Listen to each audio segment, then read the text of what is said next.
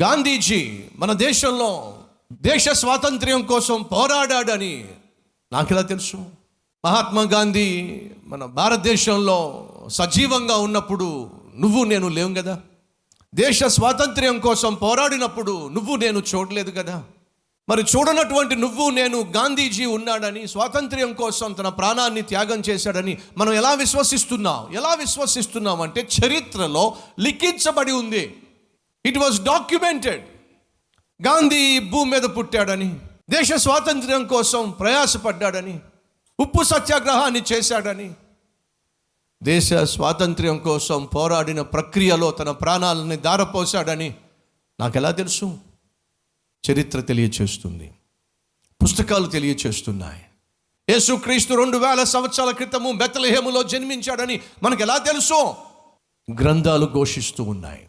యేసుక్రీస్తు యొక్క జన్మ లిఖించబడి ఉంది. ఇట్ వాజ్ డాక్యుమెంటెడ్ యేసుక్రీస్తు యొక్క జీవితము లిఖించబడి ఉంది. ఇట్ వాజ్ డాక్యుమెంటెడ్ యేసుక్రీస్తు ఈ భూమి మీద చేసిన ప్రతి కార్యము లిఖించబడి ఉంది. It was documented dear friends కలకత్తాలో ఒక స్టేడియం ఉంది. ఆ స్టేడియం పేరు ఏమిటండి?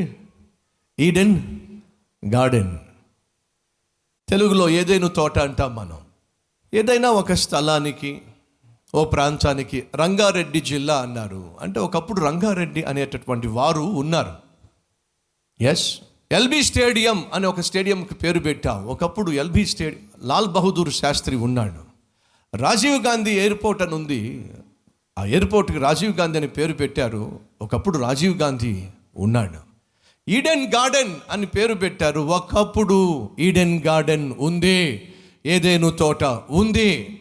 అది ఉన్నట్లయితే దాన్ని ఎవరో ఒకరు స్థాపించారు ఎవరో ఒకరు స్టార్ట్ చేశారు.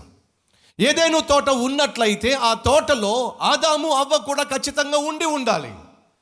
ప్రపంచం నమ్ముతుంది మనిషిని ప్రపంచం నమ్ముతుంది దేవుడు సృష్టించిన మొట్టమొదటి పురుషుడు యాడమ్ మొట్టమొదటి స్త్రీ ఈవ్ యాడమ్ అండ్ ఈవ్.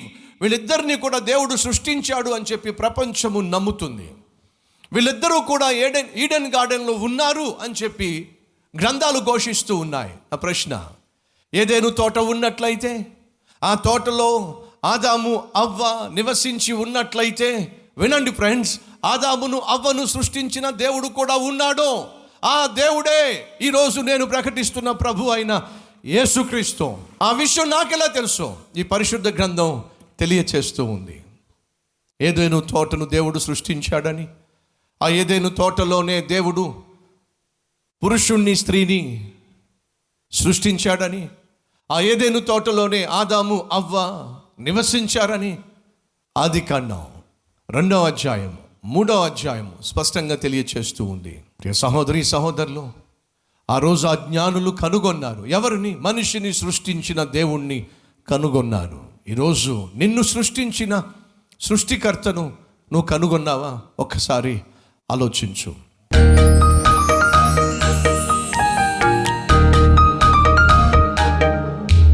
మహాపరిశుద్ధుడు అయిన ప్రేమ కలిగిన తండ్రి. ఒక పల్లెకో ఒక ప్రాంతానికో ఓ పట్టణానికో నాయన చెందిన పండుగ కానే కాదు నీ జన్మ పండుగ. ప్రపంచమే సెలబ్రేట్ చేసుకునే ఓ మహాపర్వదినము. ఈ శ్రేష్టమైనటువంటి సెలబ్రేషన్లో పాల్పంచుకుంటున్న ప్రతి ఒక్కరిని బట్టి ఈ సమయంలో ప్రార్థన చేస్తున్నాను. ఈ లోకానికి నువ్వు వచ్చిన కారణం పాపిష్టి మనిషిని తాను చేసిన పాపిష్టి పనులను బట్టి శిక్షించటానికి కాదు మరి రక్షించటానికి ఈ లోకానికి వచ్చావు. ఈరోజు ఈ సందేశం విన్న ఏ ఒక్కరూ నశించటానికి వీల్లేదు. మనిషిని సృష్టించిన దేవుడు ఎవరో తెలుసుకోవాలి అని ఆ జ్ఞానులు తూర్పు దేశాన్ని నుంచి ఎరుషులేము వచ్చారు నాయన.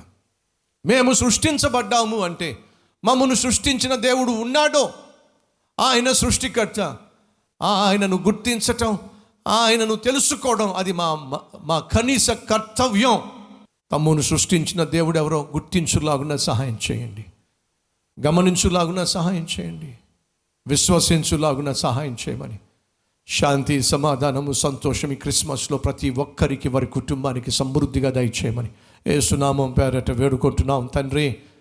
అమెన్